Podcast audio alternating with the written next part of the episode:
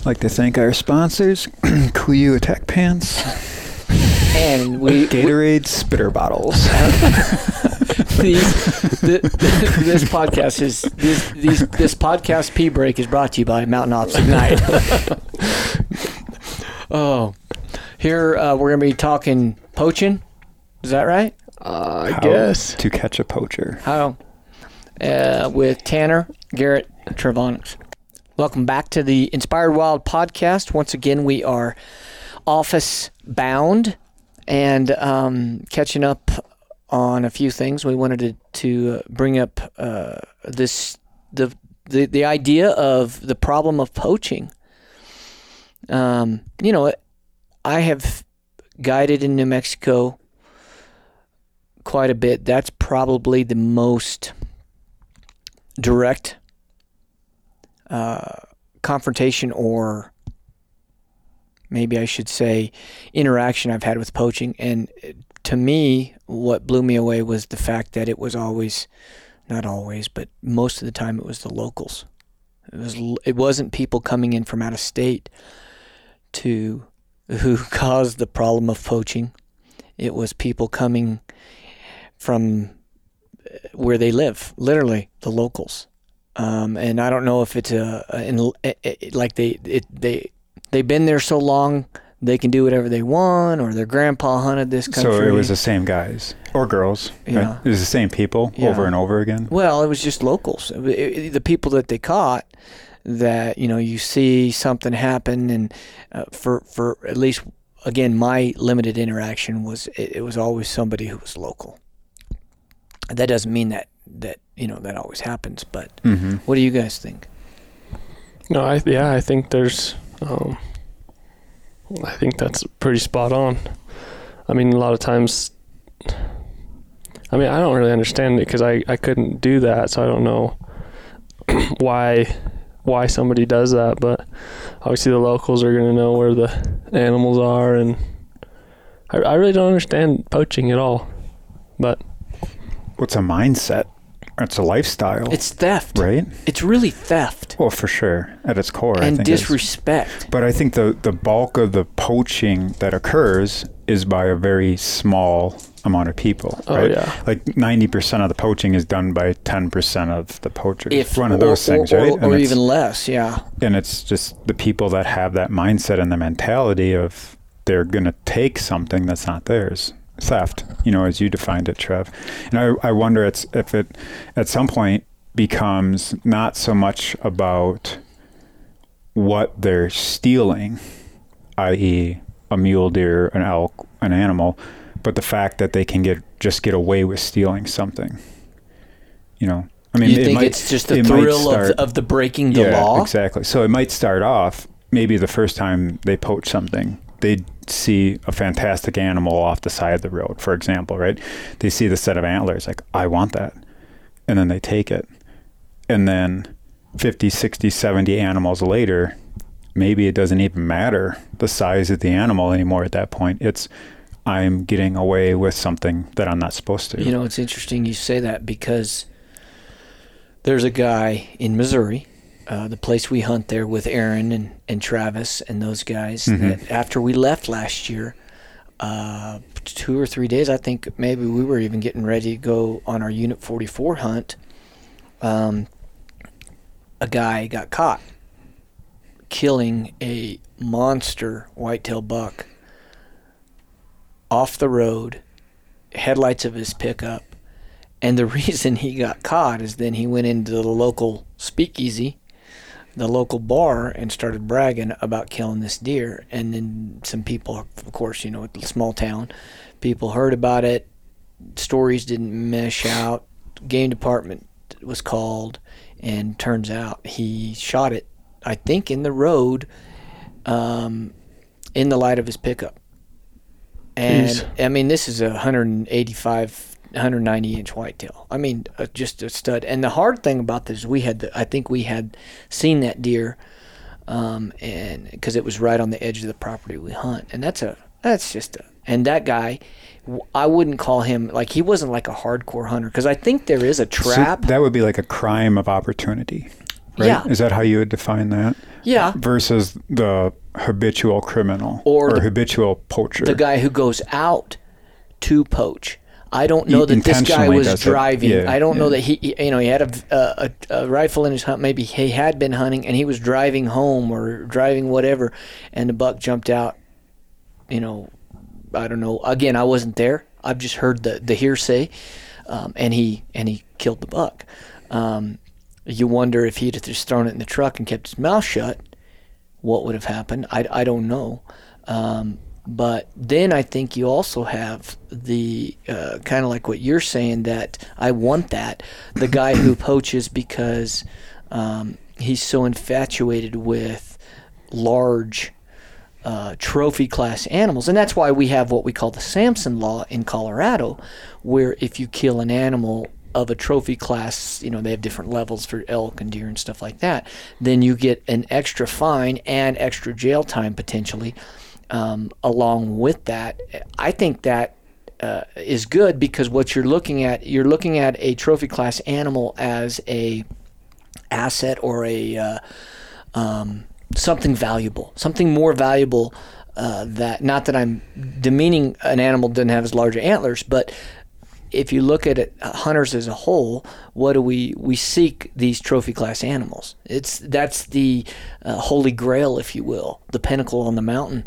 And um, for somebody to go and see the local town buck that grows over five years because he lives in town, and now he's a 200 inch deer. Same thing outside of Meeker. You remember that deer we saw in Meeker? Mhm. That what, 200 inch plus buck, Yeah, and then deer. ended up getting poached. Yeah.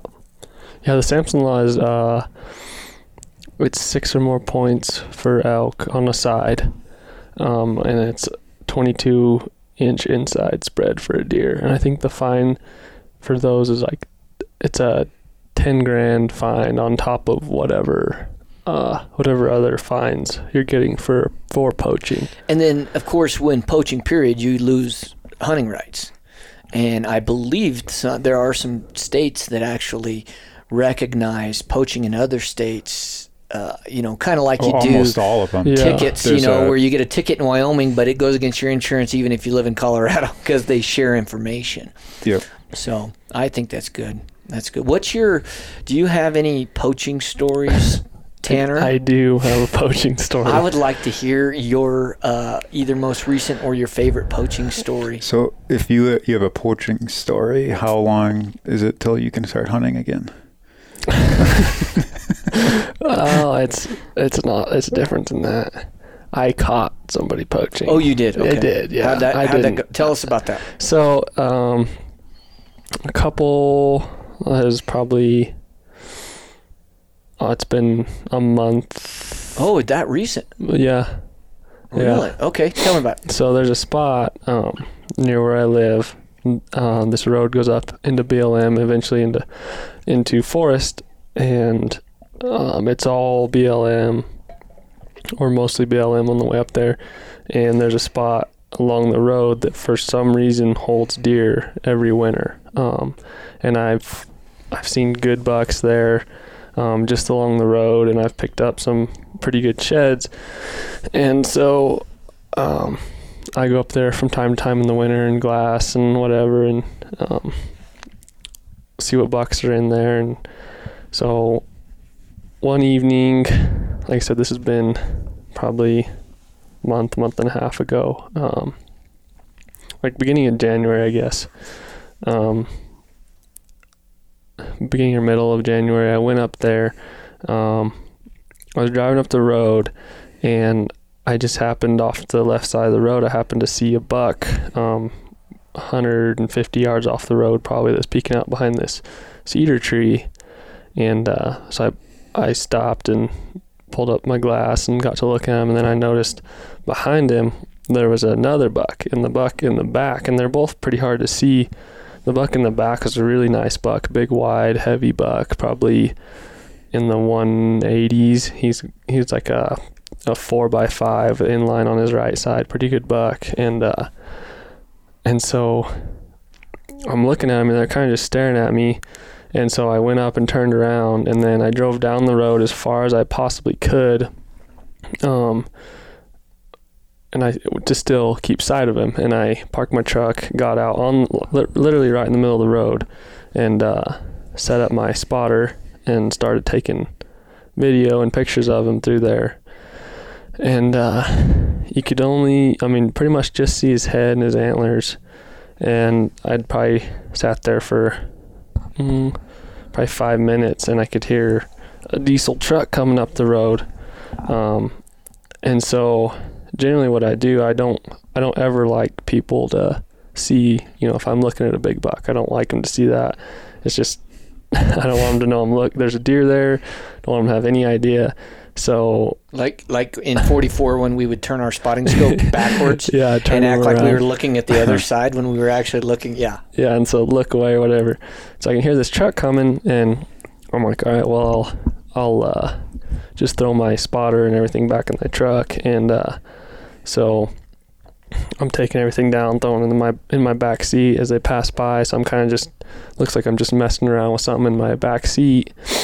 And I close the doors. They come by and they're like drifting up the road. Um, it was all snow packed and everything, so they're flying up the road in their truck, and it was the one kid on in the passenger. He looked maybe like late teens type, and then the other guy couldn't really tell. Um, both kind of younger guys, I guess, and they come flying past me, and I wave to them, and they get they drive up the road. They get pretty close to where all the deer are, and there's some other bucks and some does and stuff in there, and they're just kind of filtering through the cedars. And I'm like, come on, come on, please, please just keep driving, you know. And and like I don't, I don't know, you know, I'm not assuming these guys are up to anything bad or anything. I just don't want them to know there's a good buck right here by the road. And uh, so they get kind of right up, uh, right where the deer are, and I watch them. They stop, put on their brakes, and stop. So I'm assuming what they probably saw was the does or one of the smaller bucks. How far are they from these deer now? Like um, on they're road? probably a hundred yards, I would say.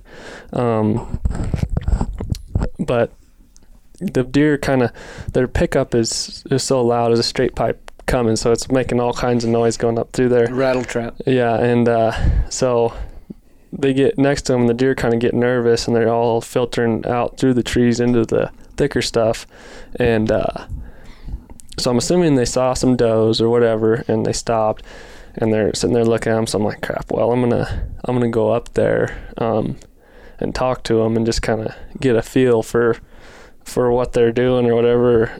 Like, so I jump in my truck and drive up and park next to them, and they're kind of just they have the window down, but they're not they're not like looking at the deer or anything. And so I roll, I pull up next to them and roll my window down. I'm like, uh, "What are you boys doing up here?" And they were they're super vague, like, like, "Oh, not much, blah blah blah, just cruising around, whatever." Not, and then I and then I was like, and they so they definitely, I got the feeling that they definitely didn't want me to know that that buck was there or that there was bucks there at all. Um, so I'm like, oh yeah, that's a pretty nice buck over there, isn't it? And they're kind of like, oh yeah, yeah, he's he's pretty good. We've been we've been watching him a little bit, and as soon as they say that, they pull out a video camera, little handy cam, and they start like you know videoing him or pretending to video over there, and uh, so I'm just like, at that point, I'm like, this is kind of this is weird. Like they're, they're being, and I don't know, maybe. maybe I just have zero faith in humanity, but I was like, this is this is weird. And uh, so I there's only one way up and down this road, so I we're both headed up the road, so I pull forward and go to the next turnaround spot, and then I come back, and when I come back, they're still there videoing him and uh, parked in the same spot. So as I go by, I didn't roll my window down. I didn't. Uh, I didn't even look over at the deer. Um, I didn't slow down at all. I just went past them, waved, and just stared down the road. Was getting out of there, you know. So I drive down probably.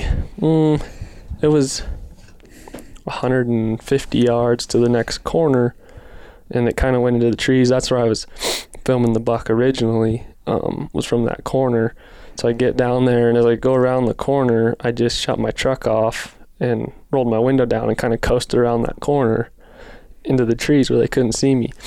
And so I'm like, I'm just gonna. It was like real close to dark, like five minutes till it was dark probably.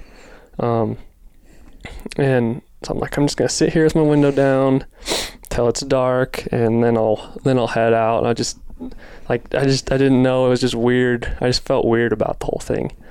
I just didn't want to leave those deer. I knew the deer were headed into the thick stuff, so they probably wouldn't be able to see him after a while.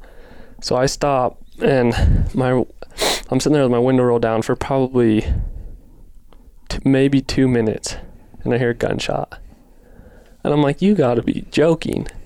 Like I was just And you knew the direction. I mean, Oh, you, you knew no. it was those guys, yeah, right? no, I was 200 yards from them, yeah. and they haven't moved their truck, they haven't started their truck or anything. I'm like, "You got to be completely, you got to be like crazy to do that." I mean, obviously they thought I left, and I, you know, that's what I was trying to make it, you know, Yeah. look like I'd left, but I just did not in my wildest dreams imagine that they would actually Shoot. do that. I was just, you know, being paranoid. And uh, I'm like, you got to be joking. So I sat there for a minute because I didn't, I didn't really want them to know that I had stopped. And so I sat, sat there for probably 45 seconds, and then they started their pickup. And that thing's so loud, I'm like, I know they can't hear me now. And so I went ahead and started my truck and started driving down the road um, back towards the bottom, back towards town. And, uh, but through this whole thing, I had never uh, thought to look at their license plate at all. So, like, I mean, I didn't, you know, and I rolled up on them and I'm like, oh, these guys are to poach. I'm to see what they're, You could ID, you could ID the truck, just not Yeah. the plate. Yeah. I just didn't have a I didn't have a plate, and uh, so I'm like, well, I need to I need to get the plate. Like they I, I have to get that, but before, and they can they, they don't have another way off of this road because generally in the summer you can drive all the way to the top, go on in the forest, and then hit a different road and go down. But in the winter there's way too much snow, so they have to come down off of this off that same spot. So I drove down probably two or three miles towards real close to the bottom. And the whole time I'm driving, I called um, the Operation Game Thief hotline, which uh, I had saved in my phone. I don't know, like I don't know why. I guess I, that's a good idea. So everybody should probably save that in their phone, so they have a number to To immediately to call. So I'm like going through my contacts, find that call, um, and then it's kind of like a dispatch deal. So the the lady's like, I called her once, they didn't answer. I'm like, this is great. like these guys are just gonna get away with it or whatever. And then I called again, somebody answered, and they're like, oh, would you like to re- remain anonymous? And I was like, no, I don't care. Like, it's whatever's you know, best, whatever's best way to catch these guys. So she's like, all right, well, I'm just gonna patch you straight through to a, a officer then.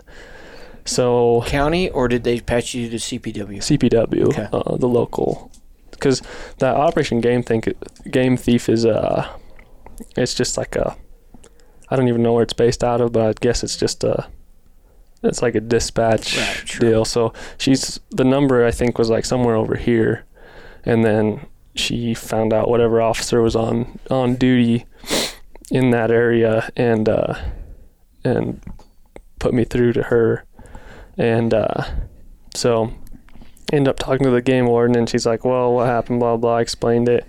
And she's on the other side of town. And I'm like, There's no way she's getting here you know, in time. I I didn't know how long they were gonna be up there or whatever. So I I went and found a pull off and just waited and uh let my nerves settle. I was I was mad. I was like shaking. You were so mad. Oh, I was I uh, I was, it was well, plus there was some anticipation that you know stuff's going to get real when they come down. Yeah, right? I, Like you I, knew did- that. I mean, I didn't know what was going to go well, on. and you know they have a weapon. oh yeah, I mean, so that was the thing about when I was a police officer. Difference in a game warden is when I went to a, a call, you weren't sure or not if they had a weapon, right? But with every hunting situation, game officers, when it's in the checking licenses, what it might be a bow, but everybody you encounter has a weapon. yep, So in this situation, you know they've already committed a crime with a weapon. I mean, you're talking about the it's upping the scale of your safety. Right. Yeah. And I, I mean, I don't know. Like, it was definitely an adrenaline dump, and I was just mad. And I'm like, what? I mean, how stupid are these guys? Like, and that's mm-hmm. the other thing too. Is like, if you just sit there two minutes after for after I leave, air quotes, you know, and shoot a buck right off the road, like, I mean, what You're- else are they? right. I mean, I don't know. So I, so I'm down there waiting, and I waited down there probably 30 minutes, and it's well after dark at this point, and finally I can see headlights coming, and they come, they come by me, and I, I uh, pulled out, and they're flying like they're going fast down this road, and I pulled out behind them, and at the bottom of the road there's a little canyon, and the the road kind of winds down through it for oh it's not that far it's like a quarter mile but it's a steep canyon on both sides. I'm like these guys are to go off the road. And um was, and then so as soon as i pull out behind them i realize that the the plates are temporary plates on this pickup so like they've just bought it and the numbers on the colorado temporary plates are like Pretty small. an inch Yeah. tall i'm like you've got to be joking they're not reflective So let me let me. Uh, this is my police, uh, my ex police officer's brain going out. So did you did you let them get by and go around the corner before you pulled off? No, they were. It's so open on that road. There's not really a place for me to hide. Um, so they saw me as I as they came by, and I just I was like, I was kind of trying to look for a place, but it's down the sagebrush and stuff where I could I could pull out, but I didn't want them to. Did you lay down in the seat?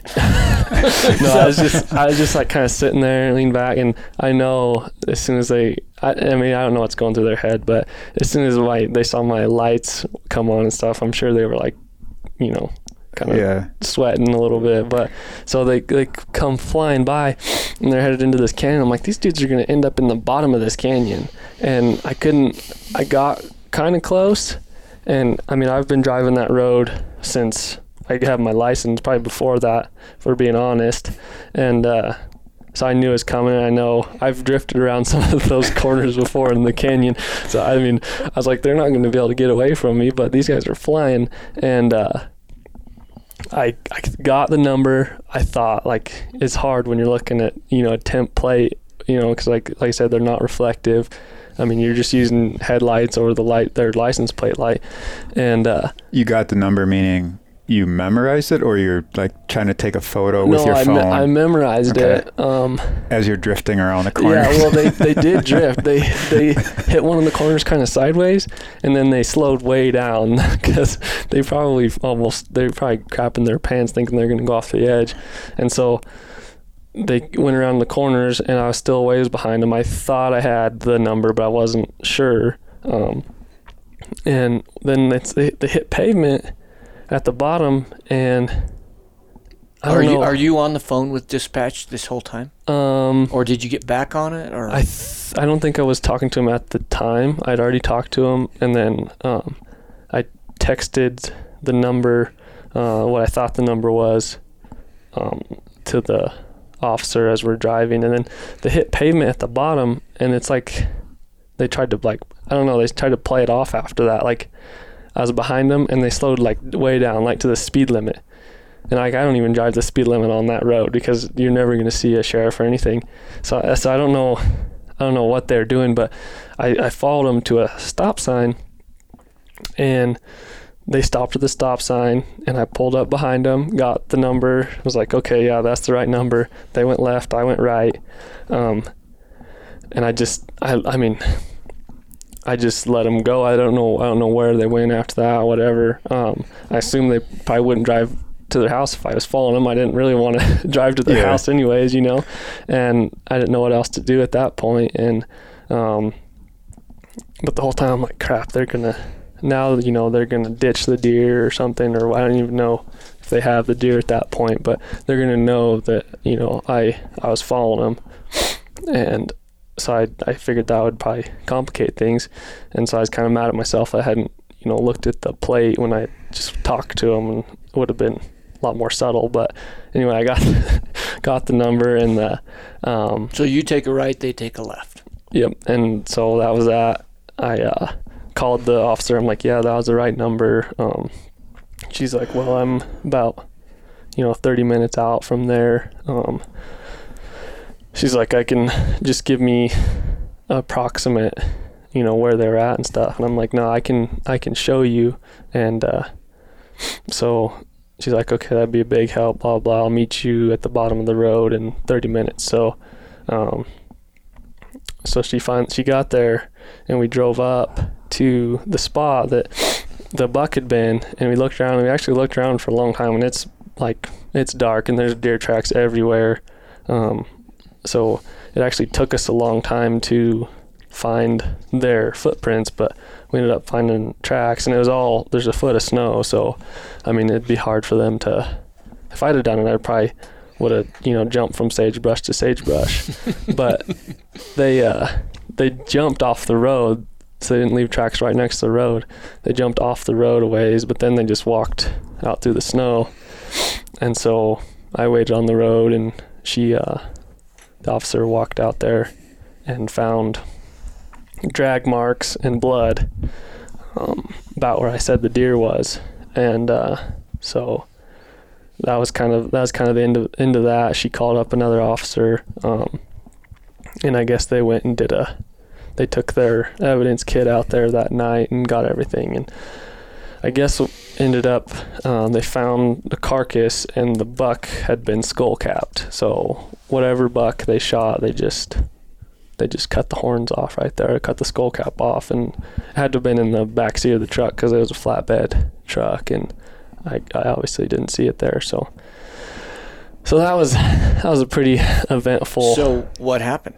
So the it kind of took a few weeks. I went in um, and did a photo lineup within within several days of of that happening, um, and and I, I ID'd the driver. Um, obviously, I mean I got a pretty good look at him. The passenger, I did a, I went in and did a second photo lineup and he either wasn't on there or it's a six it's like a six person lineup Right. um and so he either wasn't on there i just couldn't didn't recognize him or whatever so i don't exactly know um about the passenger um but it i was kind of quiet for a couple weeks and then um i talked to the the game warden again. Well, and I had obviously I had video and pictures of the deer, all this stuff. So, um, and then they ended up talking to him, making contact, and I guess he admitted to killing that deer. And then they said um, they got him for other stuff, which I they didn't they didn't say what it was, but they said they got him for all kinds of stuff. And Was uh, that the driver? yeah, and uh, Did he ever give up the passenger? I don't know that. I Mhm. I need to follow up and um, talk to him about it a little bit. But so I guess they got him on you know felony charges and everything. And I know that buck, um, that buck definitely qualifies for the Samson law. Dude, so did you see the the the antlers after the school? No. So you haven't seen I it. haven't seen him, and I don't know if he had them and they confiscated him or he got had got rid of them. I don't know um, any of that. So, but it was it was freaking it was crazy. Well, it's like that. That reminds me of that story a couple of years ago at at Hunt, Western Hunting Expo, where Oh yeah, the buck showed up. where w- w- was it you that had a friend? It was Charlie Barnum. Charlie Barnum. Yeah, Yeah. Charlie had a friend who'd been watching that buck in Southwest Wyoming, and everybody knew about this. was Yeah, he, on li- he lived on on private. Yeah. yeah. and he had they had footage of that buck after this the rifle season had closed. He's still living, everything like that, and then all of a sudden, I mean, literally have video footage with timestamp of when they took it, and it's after the season. Then he shows up in Utah. The mount shows up. Yeah, the the buck shows at up Weston. mounted. Yeah. I mean, he he took it to a taxidermy in Utah, mounted it so they could show it at the Western Hunting Expo, and right away Charlie's like, "I know that deer." Yeah. that deer was poached. And then after the Western Hunting Expo, we all found out that yeah, that guy got nabbed.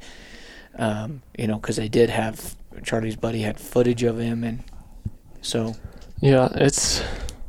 I, I I just I don't understand I guess what goes through. I know with that buck, I'm sure they were leaving. The deer were leaving because they were nervous, and so I'm sure they just got those guys just knew he was gonna get away from them, and they just couldn't resist. I think. I mean, because I mean, I like I said, I'd been gone for two Mhm. minutes. And they and there's people there is a there's several houses uh, up that road um, that people there's two or three people that live up that road um, year round above there. So i mean somebody could drive through at any time. And i'm i think those guys were you know local. I don't know for sure yet but i'm they're local and i assume they know that Well, they they told you that they had been watching it. Yeah, and, I, right? and I don't know they that they view- meant watching it or if just that night. I, I mean, I, that's kind of what I got. Like we saw it, you know, over there. Oh, I got you. I don't know if they'd been watching it, um, because I'd been up there before that too and had seen that buck, and uh, it, it was after a significant snowstorm. So I, I, I think he may have been just moved in there. And then the other thing that I was kind of, I was kicking myself for not just kind of staying there, you know, and those guys wouldn't have shot him. But then on the other hand, Prevent the crime instead of reporting the crime. Exactly. I and see, I was yeah. kind of, but then like one of the wardens was like, yeah, but the deer's going to be there. They're going to come back the next night when you're not up there Right. and they're going to shoot him. I mean, Yeah. those deer, they're there all the time uh, during That's the winter. that's the hard thing about uh, criminals in a way that uh, you know we talk about if we can keep guns you know let's let's let's uh, this whole thing that guns are bad but the fact of the matter is the criminals are going to find a way to get the resources to do the crime and if you could snap your finger and all handguns were gone what do you think they would use? Then it would be rifles. Then it would be knives. I mean, you see what's happened with the terrorist groups. They've, you know, with the lockdown on on suicide bombers, they're just taking trucks. ram- People are going to that are pre uh, supposed or, or pre wired to do these things. They're going to find a way to do it. So it, in a way, you know, it was good that you were able to get that because now we have the opportunity to hopefully rehabilitate someone and teach them their their ways, which is the whole reason we have the legal system. It's not to imprison people, but it's to deter from the crime and to rehabilitate those. But on the other hand, how many other deer would have died? yeah. Yeah. And I, And I mean, they, and they had said that like the, um, the lady that is the officer, one of the officers for that area, she's like, this is literally the type of case that we dream about at night, but we will never ever get. She's like, she said that you know a lot of times we'll get calls on somebody will find a buck with its antlers cut off, and that's what they have to go off of. You know, That's the it. deer's been dead for five days, right.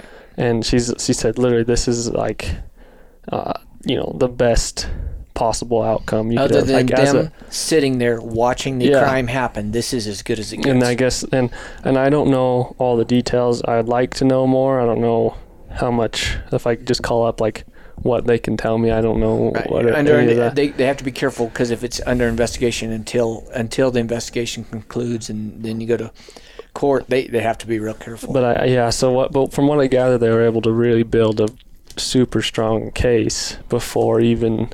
You know, before the guy even knew what was going on, and they, like like I said earlier, they got him for other violations, which I have no idea what those it could have been yeah. Well, there was a big case in northern New Mexico, if you remember, ten years ago or so, maybe even less than that. And it was a kind of a poaching thing like this, and and they assumed it was a guy going out and poaching deer, kind of like this, maybe onesies and twosies or whatever. And when they finally built enough to, I think, get a search warrant or whatever, and they went into his property or his barn or something, and there was fifty skull caps, and I mean, j- just an uh, just something that was Mhm. just amazing. So, I mean, you know, you start out with one, it could have been the similar thing. This could be something this guy does a lot, and you just happen to see that one time, you know. But it's he could have gotten away with it fifty times. Mhm. So, yeah, Yeah, so now, now, so there's a reward for doing that. It's either cash, points or a limited tag from the unit, and so they've been talking to me about that. But it's I kind of feel like bad for taking, and I, I don't know. I guess I don't know why, but I kind of feel bad for getting like anything off that, and I I I really don't know why. Like I don't I kind of don't want the points or don't want I don't want to tag there because it's not that great of a unit or anything. But um, Get the points. Yeah, well, and that's what everybody's told me. Like everybody, like Louis at Louis Fulton, he's like, "Oh, dude, get you know get points." That's a uh, that, uh, but I, I don't know for some reason I just kind of feel bad. Like I told him like I don't that's not why I did it. Right, but but the reason they have the uh, cash and that the reward system is to get people to go wait. Mhm. Okay, I need some incentive um, to step out of your comfort zone. Uh, yeah, it's sad. We should all as sportsmen do that. Sportsmen do that out of out of obligation. But uh, a, good example is I know a gentleman who caught a moose hunter poached a moose here in Colorado, and he got a moose tag out of it. Really? I mean, uh, what price tag can you put on that? He killed a big moose, um, and uh, but you know the chance of, of, of that happening um, is is pretty small. But I I don't I, I understand your quandary of do I you know I don't feel good Yeah, about taking and, it, And I'm not trying to like sound greater than thou, but I just it just feels Well, you do. well I am, but I'm not trying to sound that way. well, I, I think there's also a clause you can gift that those Can to you? somebody. So I think Okay. you should probably just gift those to me. Yeah, Garrett, you you need points. Well, Yeah, Garrett doesn't need points for freaking Forkies. Uh, Right? That's You're funny. right. You're right. I don't. No, I just yeah. How about you give me just the cash? The And we'll cash. call it Well, I do Yeah. think this. I com- I commend you on everything you did. I think was done. You did. You, you were smart. Um, when the shooting happened, you didn't show up guns ablazing yourself. You, you you did the smart thing. You you got the people involved that needed to be there. You got the information that they needed in order to track them down. Apparently, they found them, or else you know. But they wouldn't have found them. Maybe with the description of the vehicle and the noise, and you could have got that. But with the temporary tag, it's gonna they're gonna be able to find it a lot Yeah. quicker. Um, but I think that it, in a situation like that, you could have you had a feeling. You you you trusted yourself enough. You put yourself, uh, you know, a little. Let's be honest. You were a little sneaky. You went around the corner, shut the old truck off, coasted to, you know, and then Yeah. and then you just sat there. Boom. And then you're in disbelief, probably as you said, shaken, mad Yeah. that they would just do that because it's so out, out of your realm of ethical behavior. And then, but then you stuck with it. So I commend you on that. Well, and like when I when I when I parked and rolled down my window, I literally I remember thinking how stupid this was. Like, why am I sitting here? Like, I have you know I want to go home and eat dinner. Uh, I'm like, why? Why? This is stupid. This isn't. I'm just gonna sit here for 20 minutes and then go. You know what I mean? But it was just it was weird. Like, I it was just I had this bad feeling in my gut. I guess. Yeah. Well, that's sometimes that's what it takes. I mean, um, I had a situation when I was a police officer. It was I, you know, in a college town, Las Cruces, New Mexico, Friday night. What's the number one call you're getting? Loud party calls, right? So it's- it's a college town, and I go to this one apartment, and it just so happens we had had two different drive-by shootings that evening. And I go in and I start talking to these. I go. I'm not even there for them. They're out in the parking lot, and I'm here to talk to to uh, approach this one apartment that was loud, and I was just gonna tell them to turn down. And of course, I'm always your your senses are your spidey senses are always tingling, right? When you're when Mhm. you're a police officer because you've uh, you've got jobs to do. You you know you you're always looking for what trying to be uh, uh, trying to stop things happening before they happen. Well, I talked to this guy and I got that same, I don't know if it's same feeling, but a similar feeling like something's just not right. Mm-hmm. And this is two o'clock in the morning, three o'clock in the morning. Our calls had gotten down quite a bit. There wasn't a lot going on. People had gone to bed, and they're out here, you know, having a good time.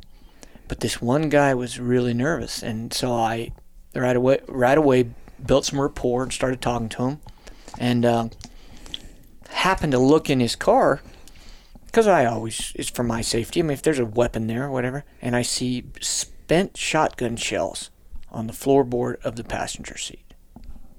Well,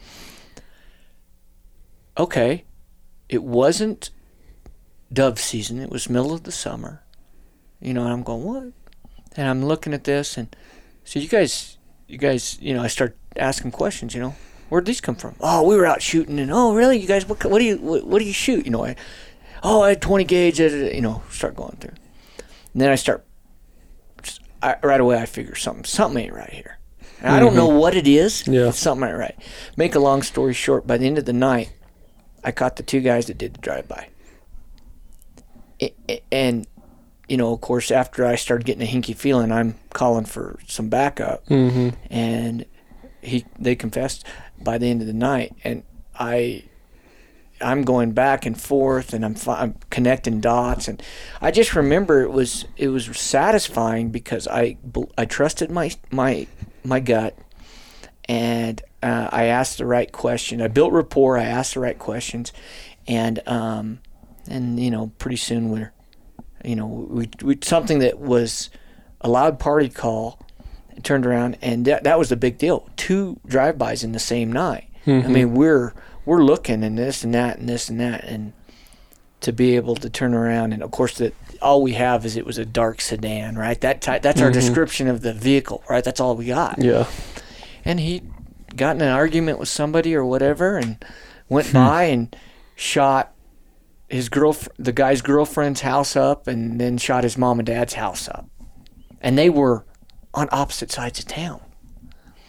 And uh, it was with birdshot and you know but still it's it's something significant. And uh, so i think i say that not just to point out that sometimes when you have a feeling there's something within us i think that picks up on cues that in our subconscious sometimes we just got to pay attention to that Mm-hmm. you know it's uh, i've been going through this whole uh, concealed carry class uh, myself feeling that in a way with the training i have having been a police officer that if i were to go into a movie theater and like they had down in denver that somebody walked in and if somebody would have had a weapon five or six lives would have been spared Mm-hmm. and as I'm getting older, I realize that somebody's got to do it. And so I've gone and take my concealed carry class and all that stuff because of the fact I have the training. There's a point where you have an obligation. And you do for sure because you're in the outdoor industry. You, I I don't know that I've ever met somebody who's as ate up with mule deer as you are not just killing them, but seeing them and making sure they survive. People talk to you all the time, uh, your shed hunting craziness, and yet you would never step into an area that would cause that deer herd population harm to shed hunt. Mm-hmm. You you would quit. You would never pick up another shed if it, if you knew that was causing them harm. And yet to have that gentleman when we were in 44, I don't know if you heard about this. Gosh. We were eating. We were hunting unit 44, and Numbnuts here has uh, uh, you know what, what's your what's your license plate say? Shedden, Shedden, right? Shedden. So we it's, Stupid. it's Mike, Mikey, you, and myself. We're we're literally getting our little dessert at Burger King to go back to the room, and a guy comes in and says, "Whose truck is that?" And Tanner, Tanner goes, "Oh, it's mine." And he goes, "Why don't you effing stop uh, killing the fawn population Yeah. or something?" He says something, right? And goes in the bathroom, and we're like, "What?" And we're paying for our, our desserts, and we're about to walk out, and he comes out, and he begins to berate Blaine Tanner for the, the loss of of uh, basically fawn recruitment and elk population decline because of Tanner is a shed hunter. Totally unfounded, right? Totally unfounded. Almost to a point to where I got up in his grill and I said, "Dude, back off." We're in a Burger King. No, no. Now we're in Well, the we took it to the parking Oh, we're lot. in the, they we're in the, we're the in the park. Well, no, we were leaving. Yeah. And he just kept at it. And I finally just, you know, got it. And I'm just, just, dude, back off. And it's just amazing that um, in, a, s- in that situation you were in, you know, for, for what you care about the the, the animals that you really consider. Uh, it's not. It's more than a hobby. It's an obsession with you. I would say, is mule deer, and and, and here you are just enjoying the, the you know the, the these bucks and just watching them and stuff, and then here comes somebody and boom, your spider senses just went off, and you were correct. Yeah. So, I commend you on that. No, it was it was rewarding. It's really it really was rewarding to have the officer tell me like, hey, this we don't this is the best case that I'm ever gonna have in my career. Like, that, I mean that that's pretty cool. I mean the deer. I'm bummed that the deer got shot and stuff, but it was it was But- definitely not something I ever expected to happen. Would you would you say if you were to give somebody uh, advice on that? I mean, I think you you what you did was safe. Number one, Yeah. you never put yourself in jeopardy. I mean, you contacted those guys, but you contacted them just as, "Hey, what you guys doing?" Yeah. You know, more of what's going on here. But then when after the rifle report and you heard that gun go off, you you kind of changed. You you you made sure you were safe. You didn't fight like when they took a left, you had the information you needed. You took a right. Mm-hmm. You didn't follow them because then you get in a situation. Now they start running from you. What are you going to do? You're not a police officer. You can't chase them. You know, because you're putting other people in danger. And uh, so I think you did really good. I think your your story is a great one to be told for what we can do safely. You know, so yeah.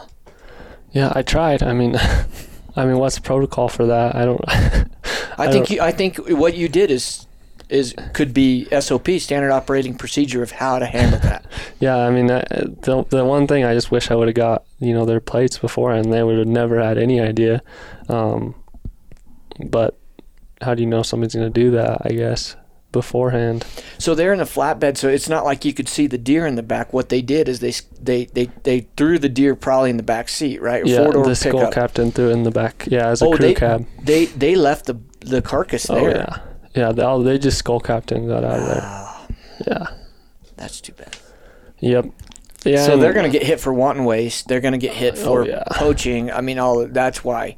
They were pretty. Yeah. The the CPW was pretty adamant about, you know, building a, a good case and getting them for every possible. And is that a situation where now you can start confiscating the Oh, yeah. weapon and maybe the maybe truck, even the vehicle. Yeah. I think what's important though is that his motives were not to get a reward. You didn't even realize that. That wasn't even part of your thinking, was it? No, I mean, I no, I don't think it is. You know, I don't think anybody that. Um, I think it's a good incentive, but I don't think there's anybody out there that you know. I definitely wasn't going through my head, but I don't know that it would go through anybody's head. I don't.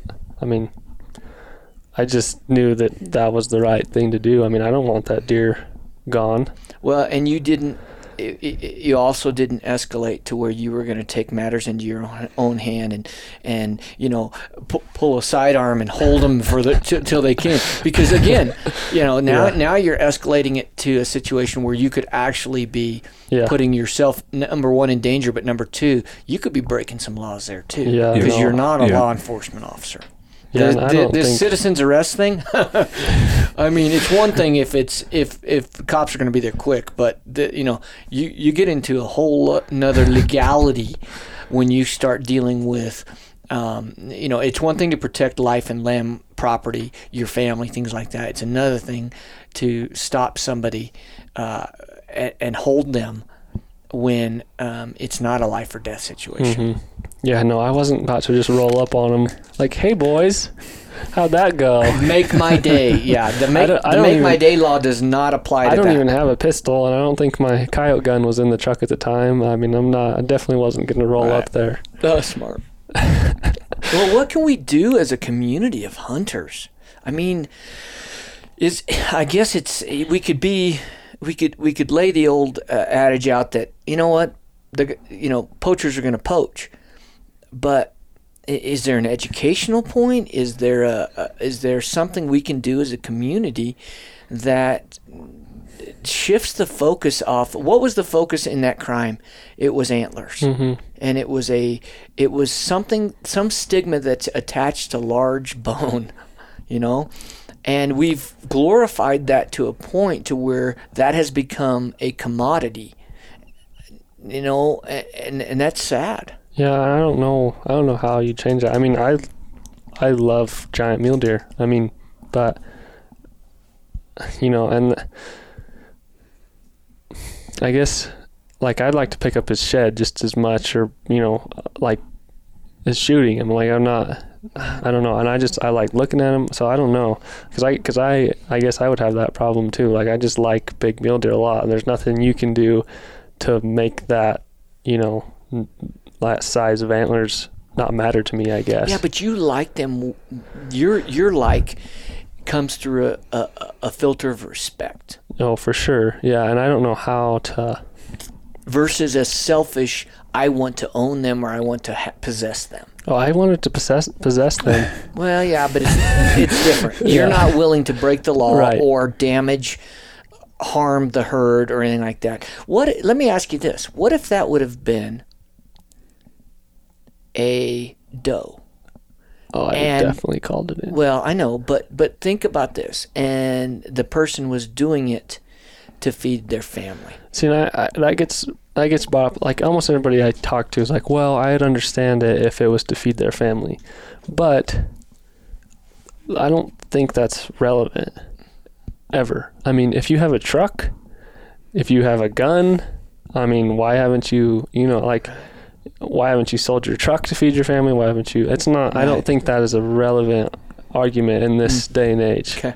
That's how. That's how I would look at but, that. But uh, you know, you're going to get that. No, right? yeah, no. Every almost everybody that I've told that story to is like, "Dang, that's that's horrible." I mean, I'd understand, you know, if it was, you know, to feed their family, but just li- leaving it lay and taking the antlers. It's that- I mean, still wrong, though. it is. It is. Even wrong, if you understand it, it's still wrong. it's still wrong. But Yeah. the punishment holds. excuse me. The punishment is different Right. for sure, right? Right. I mean, we. I think we can all realize why yeah. that punishment is different. But you're right. It's still at the core of it. You're breaking the law. Right, right, right. So the guy that, whether or not you know you're, uh, we talked about this on 44 a lot. You know, I could have shot that deer, and you know, it, for those of you who, who haven't listened or or uh, haven't heard the story, we were in Unit 44. We had a really good buck.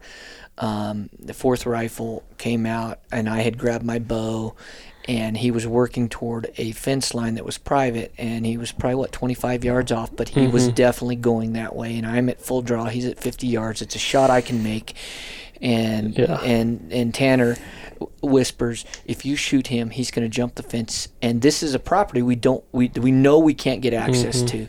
So if he died just on the other side of the fence, we literally would have to watch him expire, and um, so so the the thing is, okay, well you do that, and then you wait till dark and you sneak into that fence, five yards, and you drag him under the fence, hmm but you're still breaking the law. Yep. Absolutely. And that's a hard thing to think about because, you know, we kidded. I think we met a bunch of people and we told them the story, and they're like, "Well, I would have shot him, and then and then when it got dark, gone and got him." And I don't think you and I felt comfortable with that. No. I Whether we were running a camera or not, I don't think you or I No. would have would have done that just because of the amount of respect that we have for not just private property boundaries and private property rights, but for the animal. Mm-hmm. So Yeah. No. I think like that situation. That's no matter what anybody says. That's very commendable. Passing on that buck. I mean, that was the buck that everybody was after too. That was the buck. You know, in 44, he's probably 200 inch buck, and no, I think Now, if I would have grabbed my rifle, Yeah. it would have been a different story because I know I could have a high shoulder shot Yeah. at that distance, and he's not going to take another step. But in the situation we had, he came on us, and he was in archer, you know, literally within bow range at 35 yards, I think, to be mm-hmm. quite honest. By the time I, the debacle that was me getting my bow out of the case and my my wrist sling or my wrist uh, release on strapped on, which took me quite a while. You know, he was 50 yards away, but he was uh, he was heading towards private property. So if I pop the balloon, double lung, great shot, even a heart shot, he's going to take two bounds and he's going over that fence. hmm Yeah, I mean, a good chance. Maybe Yeah. not. And you could, just to take this to another level, you could identify the property boundary visually Oh yeah. by a fence. Yep. up until recently, until we had things like onX, you might, might not have had that option. Exactly right. But really, I mean, now, do you really have an excuse for not knowing where that property boundary is? I mean, it seems like it's so you know modern and, and why common would with why would we spend four hundred bucks on a pair of boots, fifteen hundred bucks on optics, twenty five hundred bucks on a rifle, and yet not know where we're at? That's Yeah. just that's asinine. Mm-hmm. So Totally agree. so I, I think that's the responsibility of us as hunters and as sportsmen. We need to police ourselves, starting with ourselves. Not I'm not. It's not my job to to police Tanner, but I do think there is uh, a responsibility for us to hold each other accountable. Yeah. Yeah, like I'm I mean, I don't think any of us are going to go hunting with a guy that, you know, we know is you know, cuz I mean, I know that there's guys out there that, you know, he's on he's 2 feet onto private, you know, we're long ways from the road. There's there's some people that will you know, shoot that and I just think you can't let that be okay.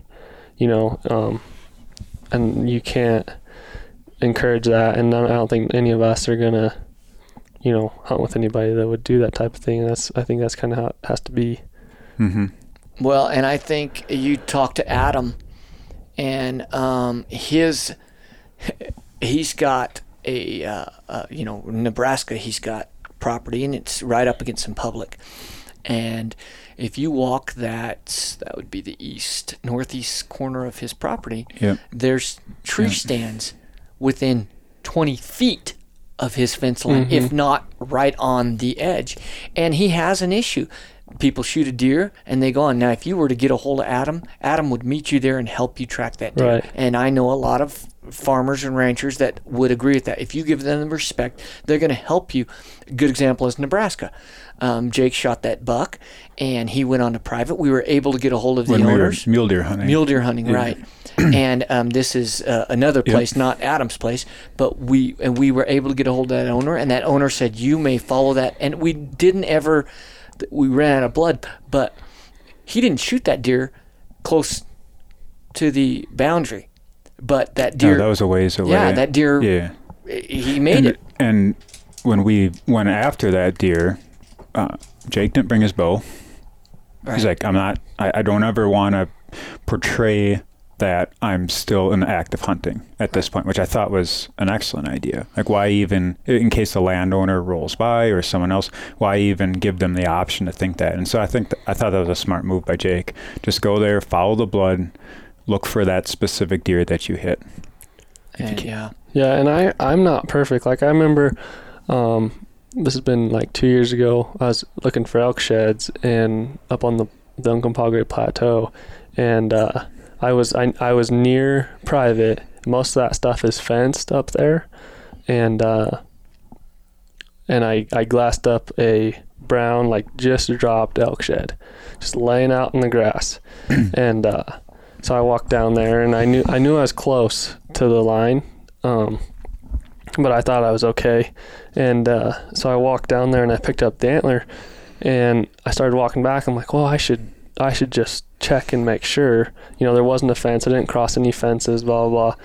And I looked, and I'm you know standing the shed literally maybe 20 yards onto private, and I was like, I'm like sitting there holding the shed, and it's you know nice brown elk shed. I'm like, there's no one, literally no one around. Like no one will ever know that this bull even dropped this antler here. Mm-hmm. Like, I mean, he just dropped it, blah blah, and like I just, I was like, I just can't, I can't do it. I can't do it. I took the Mhm. elk shed and I chucked it further onto, onto private and just walked off. I'm like, oh, that's freaking stupid. and I, I told somebody that later, and they're like, why? Like, why didn't you just? They didn't know, and I, it just doesn't. I feel right. And I think we. It, I mean, like you said, we have to hold ourselves Yeah. accountable. I wasn't shed hunting with anybody. I was miles off the road. Um, you know, I don't know that they could. The private property owners could even access that private um, at the time with the snow and everything up higher because you kind of have to come in from the top. And I just, I was like, frick, like I, I'm just gonna have to leave this elk shed, and it just tore me up inside. But Well, I was in Wyoming one time, uh, this has been 12 years or so, and we had just we were working on developing uh, the Eastman GeoQuad, which was a, a a mapping system that they'd been using in the oil and gas refineries for for years, Mm-hmm. and we were making that transition to um, to the hunting application because it had a lot of things that we could we could use. And um, I found a buck, and I looked at my my map. I had my laptop in the truck with me, and you could hook it up to your GPS, and you could see exactly where you were at. And I saw where it came, and there was no fences. And I came, and I said, if I I can go shoot that buck if he's in the bottom of this draw. And um, I did and went down there. Buck actually was on the other side on the upslope, so he was even down off the draw and, and on the slope. I shot him, and then I I uh, broke him down and I and I packed him out. It wasn't you know wasn't a far pack, um, and uh, um, you know I think it ended up taking me three trips, uh, maybe uh, yeah, it took me three trips. Third trip, guy shows up in a truck. It's a landowner, and he goes, "Where'd you shoot that deer?" And I took him and I showed him. He said, This is my land. I said, No, it's not. He said, Yes, it is. I said, No, it's not. I said, Let's go back to my truck. I said, I have a map. Um, he didn't have a map, of course, Yeah. right? I said, I have a mapping. And so I actually, where we stood, where the gut pile was, where I shot the deer, I made a, a, a mark. Mm-hmm. We went back, plugged it in. Oh, okay. Yeah. It's And and, and it, he waffled about, well, that used to be mine, and da, da, da, like I get a little confused. You know, he did that, but the but the, the key thing was I was able to prove nowadays it's just your phone. You can you know you can Mhm. have onX Yeah. on your phone. Yeah. That that would have been a huge deal. But you know, we still had brick phones back then, um, and uh, so. But I do think it's important, and um, uh, the ability to to respect that. But anyway, that's an interesting story. That's uh, something I, I didn't know about. Uh, you didn't tell me about that. That's pretty Yeah. cool. yeah. It was interesting for So sure. So, what needs to follow up? Will they will they uh, call you? Do you know if they're going to call you to as a witness in the trial? Or, I, I don't know that yet. I mean, if the guy pleads He, guilty, it sounds like he's caught red-handed. He's probably going to plead plead out, and there probably won't be a trial. yeah, I would assume, but yeah, I don't know. She said she would she would uh, call me. Who was? Do, what was the officer's name? Uh, Natalie. I I, don't, I don't know a lot of those game wardens over No, there. she uh, she had just uh, she had actually just transferred two weeks earlier from Eastern Colorado, and Boy, talk about a difference in in weather and a Oh, difference yeah. in, in in terrain. Yep, and uh, so that was you know she gets transferred and then all of a sudden gets this big poaching case. Is pretty funny though, but she didn't know the area or anything, which was which was also uh, difficult in because that's what she's she'd been doing. You know, is just driving around, getting to know her district, going out with the other wardens and stuff. But when I'm sitting there you know, telling her where it's at. She doesn't really know. Um, she had kind of an idea, but so that was that was a little bit difficult. But it all it all worked out. So Well, that's great, and I think every state has their own type of you know anti stop poaching.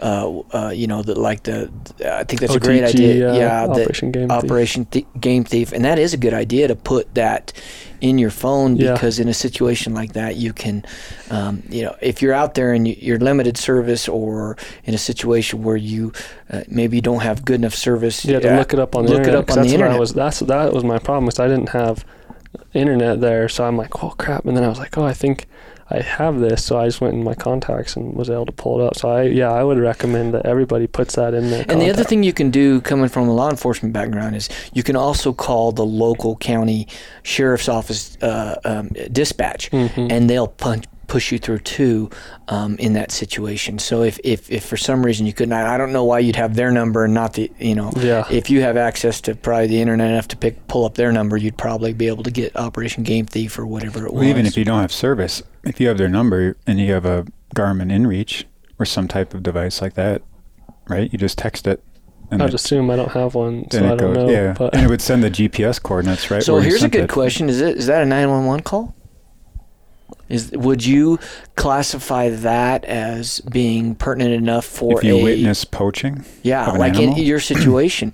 I mean, that's it, it, would you? I I don't know. I'm I just asking. I would think not. But if that was, I mean, obviously I know 911, so if I d- couldn't get internet and didn't know the number, I, that's probably what I would have, because I don't know the dispatch number either. right. So Like, hey, sorry, this isn't really life or death, but This is the only, yeah. I mean, I think it's worth it. I, I mean, I I know the dispatchers that used to work for us when, or you work for the, the the city when I was with LC with the Las Cruces Police Department, and I know that you know that their job um, was. Uh, I mean, that's part of it. They they dispatch for the ambulance. They dispatch for fire department. They dispatch for uh, the, the the animal control officer. You know, so they have all that at their disposal, and literally they could take you and transfer you, probably to or give you the number at least. Um, you know, it's not like you're making a mistake in a situation where you're just too lazy to to look something up and you don't have the you know when you don't have the ability. I think that's a, I think you're okay. yeah, for sure.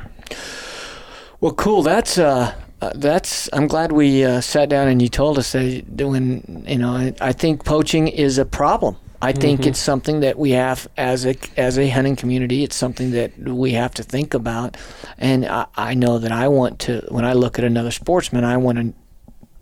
I want to think that, that there's good in them, that they don't. They would be one of those people that would have the ethical standard to say, uh, as you talked about, I'm going to leave this shed here. Hmm You know, I mean, that's what we want. Those are the type of people I want to, to be with. I want to be associated with. Yeah, So- and it's with that, it's kind of hard because I mean, it's not a deer. You're not killing a deer. It's just a shed. But like, where do you, know where do Where you, do you draw the line? Draw the line. yeah, yeah, yeah, So exactly.